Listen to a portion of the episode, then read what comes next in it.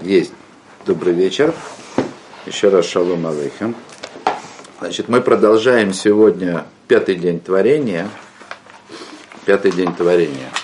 Мы начали, успели пройти из этого дня один стих о том, как возникли рыбы и, собственно, птицы. Да, сейчас пойдем дальше. Ну, сначала вспомним то, что было написано раньше. Значит, «Ваямер Элаким, Ишрацу Амаем Шерец Нефиш Хая». Значит, и сказал Элаким, воскишат, воскишат воды э, душой живой, в оф яфеф аля арец, и птицы будут э, летать над землей, альпней ракия шамай, ну, как бы, скажем так, на фоне, на фоне небосвода, можно так это место перевести. Так что будет создаваться впечатление, как будто птицы находятся на э, небосводе, а на самом деле они под ним летают. О, так это сказал. И дальше написано «Воевра» да, и сотворил. «Воевра и лаким» – это тониним гдалим, «Веет коль нефиша хая оромесет, ашер шарцу амаем лиминейхим, веет коль аов канав лиминейху, ваяра и лаким ки тов». Значит, и сотворил всесильный таниним гдалим. Значит, в современном иврите танин – это крокодил.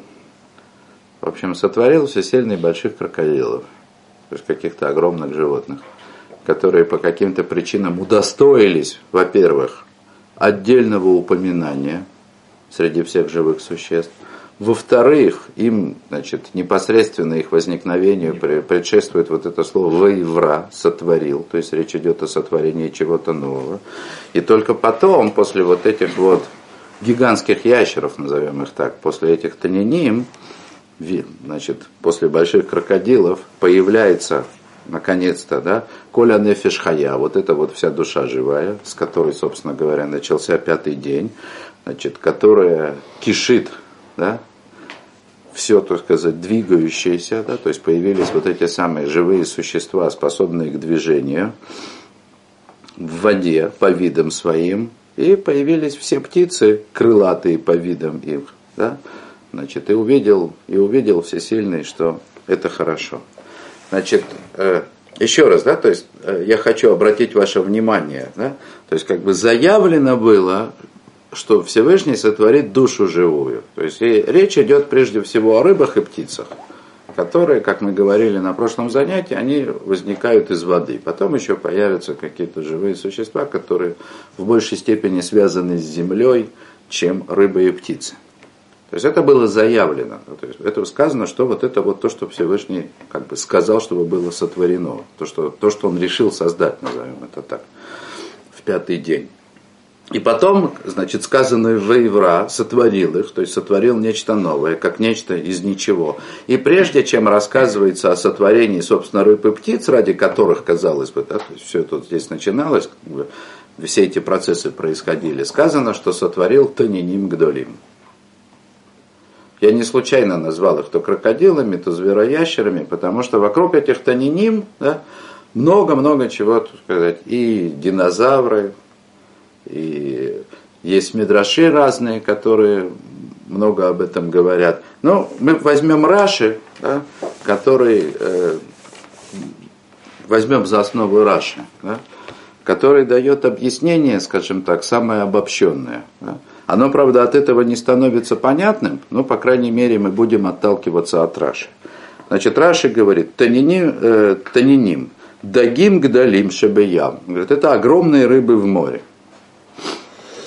То есть Раши как бы по-простому говорит, да, то есть если рассматривать простой смысл этого стиха, то, допустим, киты, которые живут в море, Тора не, не разделяет между живущими в воде млекопитающими и рыбами, да. Забыл просто, как их по науке называть. Пусть будут рыбы. В общем, это все рыбы. Все, что живет в воде, по торе рыбы. И Раши говорит, по-простому это значит большие рыбы. Да? Хотя с точки зрения логики, тем более, когда мы понимаем, что речь идет о семи днях творения, здесь Всевышний упоминает Тора упоминает не все, что было сотворено, а только самые важные вещи. Непонятно, почему самая большая рыба, пусть бы даже самая большая в мире, почему она должна была удостоиться да, чего-то, значит, отдельного упоминания в семи днях творения. он русский соболь, из которого штраймалов делают, он не удостоился отдельного упоминания, да? а какая-то там рыба, да, которая, в общем-то, никому, которая никому не нужна, она удостоилась отдельного упоминания. Это непонятно.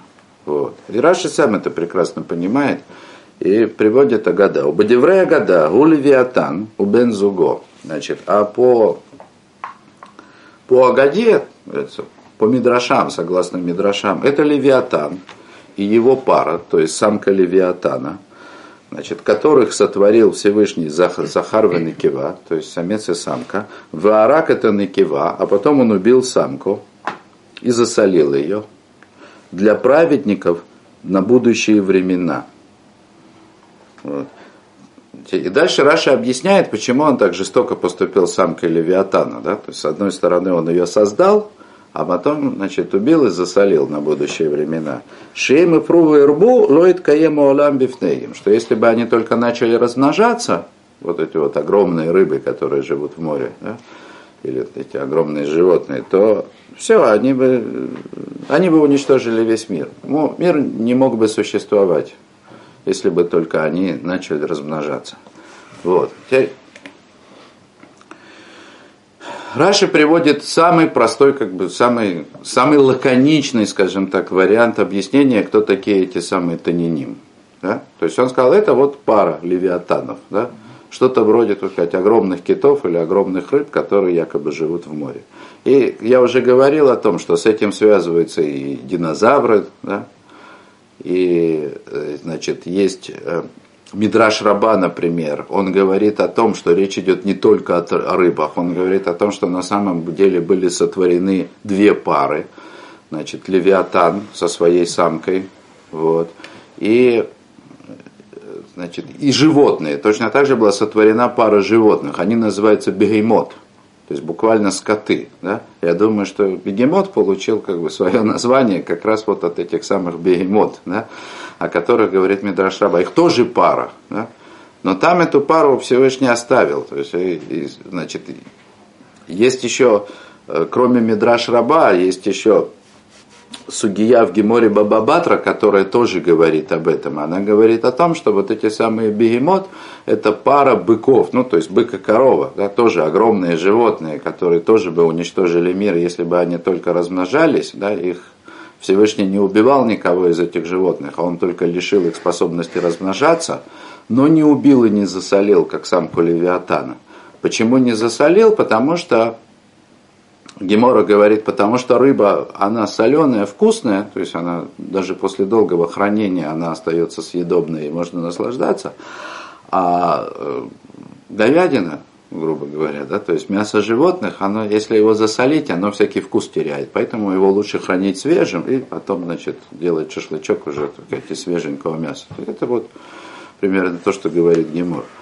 То есть, как бы, Гемор опять же говорит, да, что, что даже, скажем так, животные, да, вот эти огромные животные, которые тоже называются танинимом, они были сотворены с самого начала – ради конца. То есть для того, чтобы они существовали в начале, но им нельзя было дать возможность размножаться, а то бы они уничтожили весь мир. Но они нужны были в конце.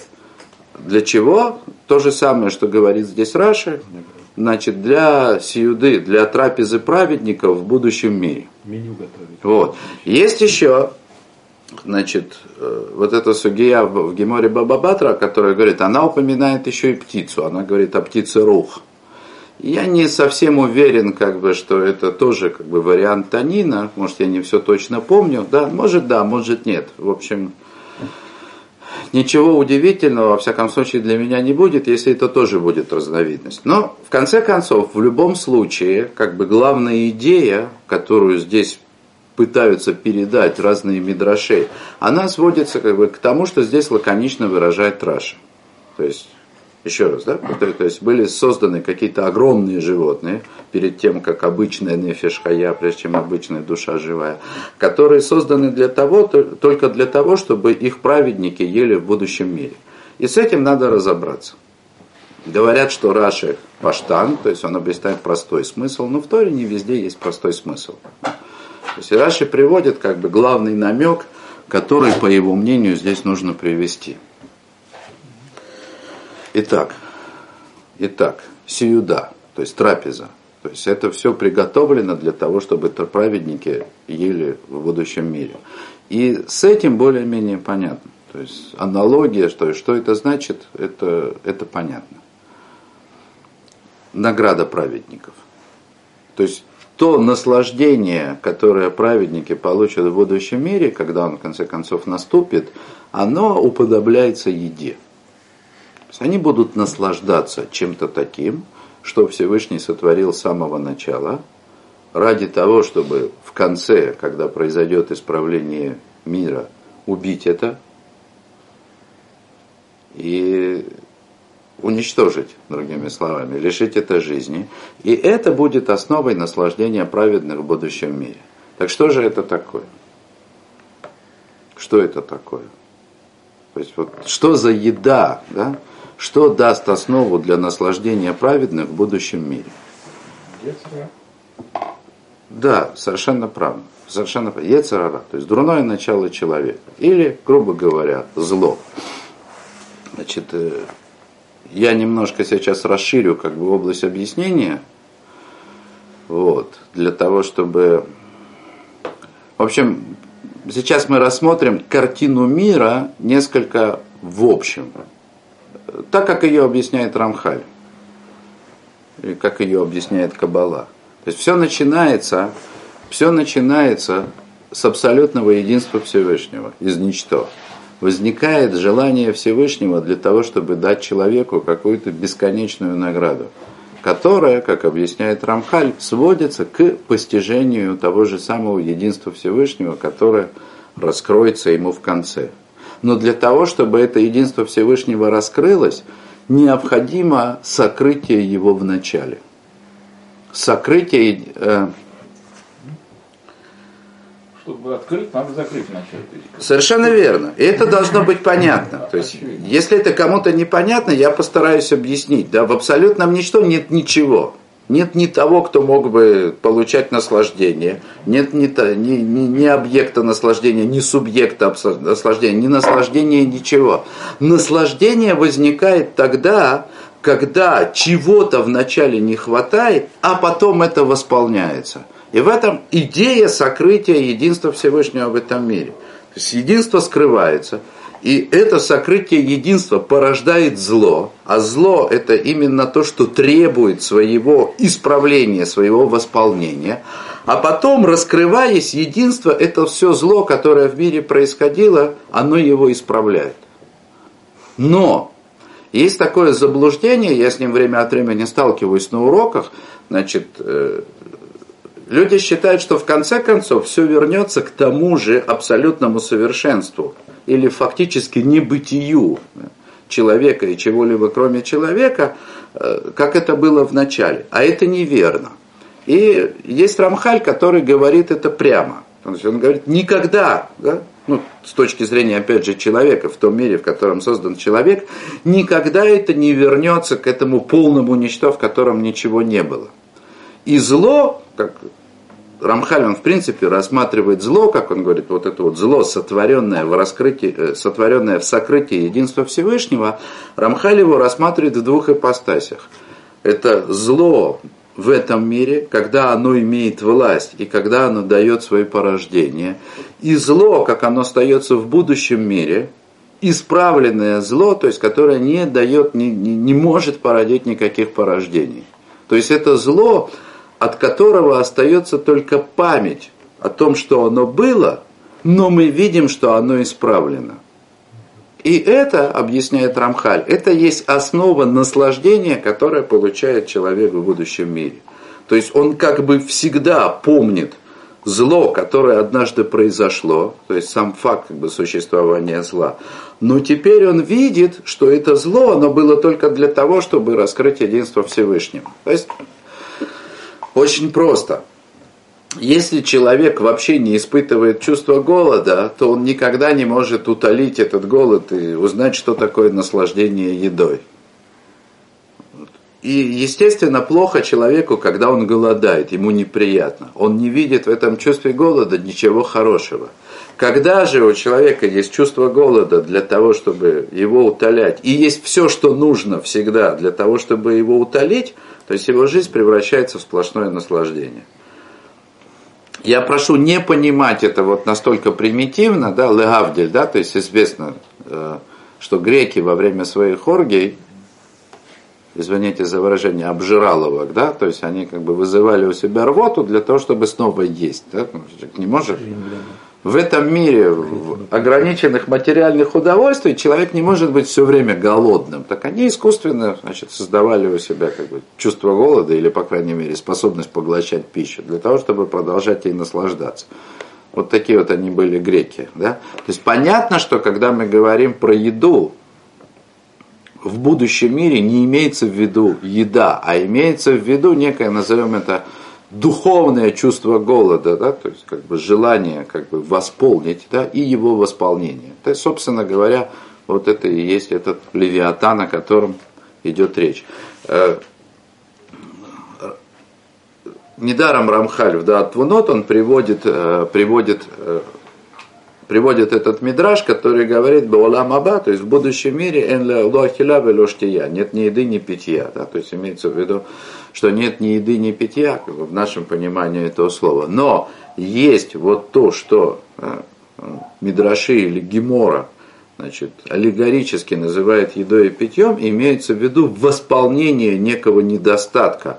О том, каким плохим он может быть, человек знал в этом мире – и в будущем мире, где у него нет недостатка в восполнении, он наслаждается восполнением этого недостатка. Я не претендую на то, что дал сейчас понятное объяснение, как работает сокрытие единства Всевышнего, возникновения зла и раскрытия его. Я всего лишь хотел дать схему, чтобы показать, каким образом в эту схему укладывается левиатан, который создается с самого начала сотворения этого мира, для того, чтобы быть ну, зарезанным да, в конце, или там, допустим, как самка, про самку говорит Раша, что ее сразу убивают, чтобы не разрушила этот мир, ее засаливают, и в конце концов это, это то, что дает наслаждение праведникам в будущем мире. То есть об этом идет речь. Э, Рыбури совершенно верно сказал, когда сказал, что это Ецерара, потому что прежде всего для начала мы должны сказать, что вот то зло, с которым человек, с которым человек живет в этом мире, и с которым, значит, и которым он, исправлением которого он наслаждается в будущем, это прежде всего его собственное дурное начало. То есть то зло, которое человек знает по-настоящему. Я же говорил уже неоднократно, что одна из форм как бы дурного начала, то, что сбивает человека от настоящего служения Всевышнего в этом, Всевышнего в этом мире или от настоящего исправления, то, что человек пытается исправить зло, которое вокруг него, или то, что он считает злом, то, что он видит как зло. Хотя на самом деле то зло, которое дано человеку в исправлении, оно находится внутри него. И тот, кто, и тот, кто это понимает, и тот, кто с этим начинает хоть немножко работать с детских лет, да, тот, кто не хочет проспать в школу, потом хочет подготовиться к экзаменам, то есть потихонечку, постепенно, да, дорастая до того, что он начинает бороться со своими дурными качествами, так он прекрасно знает, то есть этот человек, что нет худшего зла, чем то, которое находится внутри, внутри меня, да, вот, и это Легавдель, праздник, который всегда с тобой, да, значит, от него никуда не денешься, да, вот и борьба с ним носит затяжной оборонительный характер. Вот. Но зато, да, то есть, то есть у человека есть возможность узнать, насколько велико, насколько страшно, насколько сильно зло в этом мире, без того, чтобы ему попадать в тяжелейшие ситуации под влиянием окружающей среды. Начни только бороться с тем злом, которое внутри, и ты увидишь настоящих таниним, крокодилов, да, то есть ужасного врага, борьба с которым занимает всю жизнь, которая, собственно говоря, для этого отведена, и это возвращается раз за разом, и это борьба. Но в этом вырастает совершенство человека. И этим, то есть вот этой победой над злом, которую, над своим собственным злом, которую человек совершает когда он не, не напрасно живет в этом мире, это является основой наслаждения, наслаждения человека в будущем мире. То есть человеческая личность, да, вот этот вот субъект наслаждения, которого создал Всевышний, дабы того, чтобы дать ему наслаждение, это личность, которая победила свое собственное дурное начало и наслаждается своей победой, своим совершенством. Но, но, это маленький левиатан. То есть, как бы невелико нам казалось зло, которое, с которым борется каждый человек лично, это не левиатан, это левиатанчик, аквариумный такой, маленький. Вот. Для самого человека это может казаться очень большим, но в мировых масштабах это зло маленькое. И вообще-то говоря, как надо вспомнить предыдущий урок, значит, нефиш вот эта самая живая душа, которая существует в этом мире, которая создана. Я упоминал, хотя очень коротко, на прошлом уроке, что это живая душа, это и есть, собственно говоря, корень человеческого дурного начала – то есть это вот это вот творение Всевышнего, которое появляется для того, чтобы оживить да, созданное из материи тело, и которое по сути своей, то есть живая животная душа, да, то есть мы имеем в виду животную душу, которая вот в этой своей жизненности раскрывает все зло, которое заложено в материи. Понятно? Все зло, оно из материи. Только пока материя мертва, пока она находится в состоянии неживой материи, или пусть даже растительной, мы не видим в нем зла. Есть растения-хищники, но это что-то что такое из ряда вон выходящее. А так, вообще-то говоря, земля, растения, они, в общем, не, не проявляют свою как бы природную, они не проявляют природную дурноту материи, по отношению к человеку, никоим образом. А вот уже на уровне животных мы очень четко видим как бы, две основы, две первичные основы дурного начала. То есть есть вожделение, то есть это постоянное там, желание что-то съесть. Да? У нас глава Мишпатим всего да, на этой неделе. Там есть арба, вот Незиким, четыре основы ущерба. Да? это Гемора их классифицирует, Мишна сначала Мишна, потом Гемора, она классифицирует по четырем основам ущерба. Да?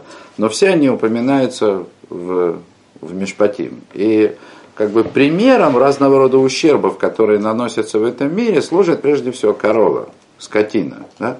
Значит, и есть там бык, который бодается, то есть это аспект его гнева, да? то есть он проявляет свое животное начало, как бы, прежде всего тем, что может проявлять агрессию. Вот. Есть э, та же самая скотина, которая забралась на чужое поле, устроила, да, поела там все, да, потрава, да, то есть это тоже естественная, естественная природа скотины. Да? И человек, который владеет скотиной, он обязан помнить о том, что если только он ее отпустит, она сразу же залезет в соседский огород и поест там поест помидоры, поест все, да, потому что такова ее природа, она должна есть. Такова природа быка, если его задеть каким-то там определенным образом, он будет бодаться, то есть он опасен. Есть еще одна разновидность ущерба, связанная с животным, это, э, это она просто потоптала, да? Ничего такого особенного не съела, просто шла и потоптала. Это очень мусорическое такое. Скотина, она есть скотина, в смысле того, что она не видит ничего вокруг, а она идет и, и топчет. Да? Просто потому, просто, просто потому, что ей нужно двигаться. Без головы и без тавы, как бы. То есть, без гнева, да. конечно, да, ничего ли, да, не есть она не хочет, да, ничего ей не надо, она просто идет. Просто вот сам факт того, что она движется, он уже превращает ее в, во вредителя, да, потому что она идет, и сметает все на своем пути. То есть это вот три как бы животных проявления. Фактически, тут сказать, это основа того самого дурного начала, которое заложено в человеке.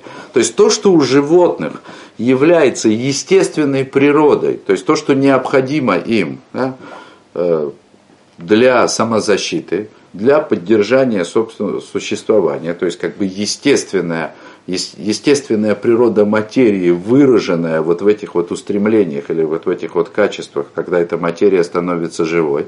Ну и само движение, понятно, потому что в этом суть, да, то есть без движения как бы эта материя просто живой не будет. Вот, то есть вот эти вот качества нефиш хая, то есть животной души, они у человека и играют роль дурного начала. То есть у каждого человека, у него есть своя собственная скотина, да, свое собственное животное, свой левиатан или левиатанчик, которого он должен победить. Победить и засолить для будущего мира, грубо говоря. Но это еще не объясняет, почему этот левиатан, почему Таниним удостоились отдельного упоминания в стихе. Потому что то дурное начало, как бы, с которым борется каждый человек, как отдельная личность, оно вполне описывается рыбами, птицами, нефишкая и другими как бы, живыми существами, которые возникли после Таниним. И именно про Таниним сказано в Мидрашах и в Геморе вот то, что приводит Раши. Именно они, как бы вынесенные как бы в заголовок всех, ну как бы в начало всех этих живых существ. И про них сказано, что они лишены да, возможности размножения. Что это такое? То есть, что такое есть соленого левиатана? Я думаю, что мы объяснили. Теперь нужно понять, почему именно левиатана, а не разновидность как бы, всех живых существ.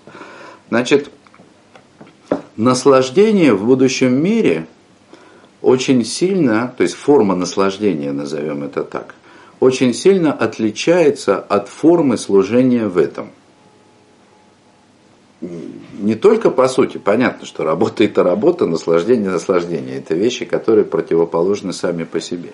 Но есть еще одно очень принципиальное различие. Допустим, мы еще дойдем. В Дере Хашем Рамхаль, когда говорит о всеобщем, о необходимом исправлении мира для того, чтобы человек в конце концов значит, э, удостоился наслаждения в будущем мире, он это исправление разделяет на две части, на, два, ну, на две категории, назовем это так. Значит, есть категория личного исправления, то есть индивидуального. Каждый человек должен пройти личное исправление, то есть свое собственное, победить свое собственное дурное начало и быть готовым к тому, чтобы наслаждаться в будущем мире. Но это еще не все исправление из одного только этого будущий мир не наступает. Есть другое явление, есть другое исправление, которое Рамхаль называет всеобщим исправлением. А суть его в том, что должен, должно быть не просто какое-то количество праведников, заслуживших будущий мир, и тогда будущий мир начнется, а должно быть э, то, что Рамхаль называет кибут шлемим, или по-русски мы назовем это собрание праведных. То есть.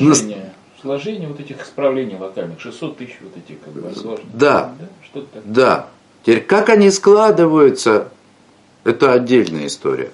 Но суть в том, что служение по сути своей, в основе своей, дискретно и распределено между разными людьми, между разными личностями. А наслаждение настоящее возможно только в совокупности – и здесь возникает как бы такое явление, раз уж мы о нем говорим, то нужно его как бы обозначить. Здесь есть некий парадокс. Да? С одной стороны, человек наслаждается только тем, что заслужил сам, то есть только результатом своей работы. Но с другой стороны, это наслаждение возможно только тогда, когда заслужили все. Но по большому счету человек один, по сути, Адам, который состоит из шести Давайте сейчас не будем это... Нет противоречия. То есть как, э, как устроено это лего, из которого можно собрать как бы, да, целого Адама из 600 тысяч там, или 6 миллиардов, да? это как бы отдельная история. Нет, я хочу специально отметить, я хочу специально отметить некий очень важный аспект – служение индивидуально по сути своей. Я специально с этого начал. Что у человека есть как бы дурная такая привычка взять на себя исправление мирового зла, то, что на самом деле на него не возложено, а должен он заниматься своим собственным внутренним злом. С другой стороны, наслаждение, которое он в конце концов получит, оно оно неотъемлемая, неотрывная часть всеобщего наслаждения. Я вам скажу, на что это, ну, э, к чему это нас приводит. Да? Э, будущий мир не похож на, не знаю, шахматную доску, да, там улей такой, да, где у каждого, значит, своя там шестигранная доля в будущем мире, намазанная медом, да, и каждый жужжит в своем, значит, в своем закутке. Он не такой. Наслаждение единством Всевышнего – это наслаждение всем единством. И единство, вот это раскрытое для всех, оно складывается из доли каждого таким образом, да, что каждый фактически наслаждается всем единством, но благодаря тому, что вот он заслужил его в своем аспекте. Не потому, что ему все остальные подарили долю, да, а так это устроено, что на самом деле исправление каждого касается исправления всех остальных каким-то образом. Это, собственно говоря, и является оправданием. Все хотят друг друга исправить. Правильно? Как было такое правило, когда в карты играешь. Если помните, сначала посмотри в карты соседа, да. свои всегда успеешь. Да? То есть человек, он как бы выбирает себя исправить, я еще успею, время есть, да, я сначала исправлю всех вокруг, чтобы они мне не мешали, да, от простого, от простого к сложному, да, то есть я начну с того, что проще, а потом уже займусь как бы тем, что, вот. А на, а на самом деле все работает совсем по-другому. То есть, когда человек исправляет то самое зло, которое касается лично его, то тем самым он исправляет свою долю, да, как бы в общем зле. Так что в конце концов да, исправление оказывается вот именно всеобщим. Но только тогда, когда оно на самом деле является всеобщим. И вот этот аспект, который мы здесь как бы раскрыли, он очень хорошо стыкуется с представлением самой, о самой природе зла или сокрытия единства Всевышнего. То есть, если, если совершенство Всевышнего раскрывается через его единство, то сокрытие единства означает раздробленность. Это то, что делает работу конечной и то, что делает ее выполнимой. Каждый борется со своим, со своим левиатанчиком. То есть не нужно да, не нужно гарпунить большого кита в океане. Да? Нужно разобраться просто как бы со своим злом. Но награда, она уже становится всеобщей единой. Теперь, опять же, обратимся к Рамхалю, для того, чтобы в конце концов вернуться к Левиатану.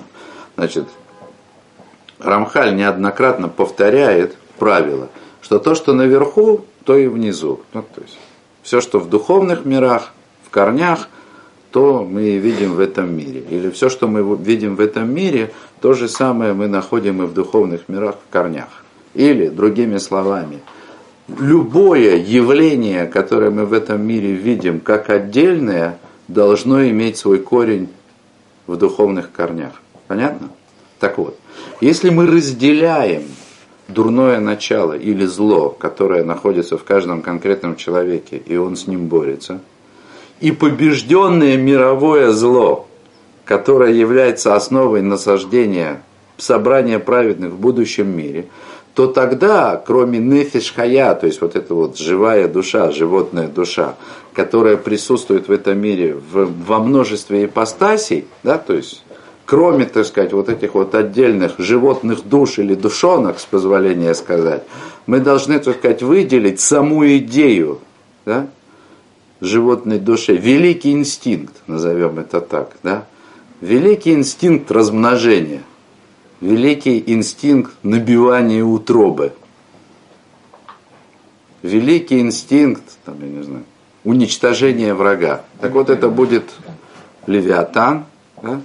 То есть который, если, допустим, мы видим Мидраж, который говорит про одного только Левиатана, так он говорит про само, так сказать, вот это вот животное начало, да, сотворенное в начале всего, да, в начале всех живых существ. В целом, если мы увидим где-то левиатана, ну, то есть рыбу, допустим, левиатана как рыбу, а напротив него будет бык, то это гнев, без всякого сомнения. Потому что недаром э, глава Мишпатим, вот, в которой мы сейчас находимся, она приводит ущербы на примере быков и коров. потому что это, казалось бы, да, казалось бы, если говорить об агрессии, то нужно было бы говорить, я не знаю, о львах, тиграх, собаках. Нет, именно бык. Да? Это такой образец агрессии ради агрессии. Потому что, допустим, у тигра или волка нам очень трудно разделить, где вожделение, а где желание убить. Потому что тигр, он убивает только для того, чтобы покушать. Он же, так он кушает, что он может сделать, да? Он бы никого не, не убивал, если бы... Ж, не, не ест, кого убивает. Ну, не ест, не, он не ради, не охотится с помощью рогов. Как бы. Он просто... Да, бык, да, то есть это гнев в чистом Чисто, виде. Да. Вот. Если, если мы присовокупим сюда еще и великую птицу, допустим, рог, то это будет гордыня. Да? Потому что недаром гордыня человеческая, да, она может называться Гаава или Руах Гаава, дух, дух гордыни. Вот. И точно так же, как, скажем, дух, да, это соединение огня и воды, да, так и гордыня это соединение жажды приобретения и гнева. Человек, в чем суть горди, гордыни? То есть, с одной стороны, человек гордится тем, что у него есть, и это как бы аспект приобретения, без которого гордыня невозможна. Да? Для того, чтобы гордиться, нужно иметь хотя бы что-то. Да? Не знаю, хотя бы важных предков наследственность, да, там, хоть что-нибудь, хотя бы национальность в паспорте, ну что-нибудь же надо иметь, да.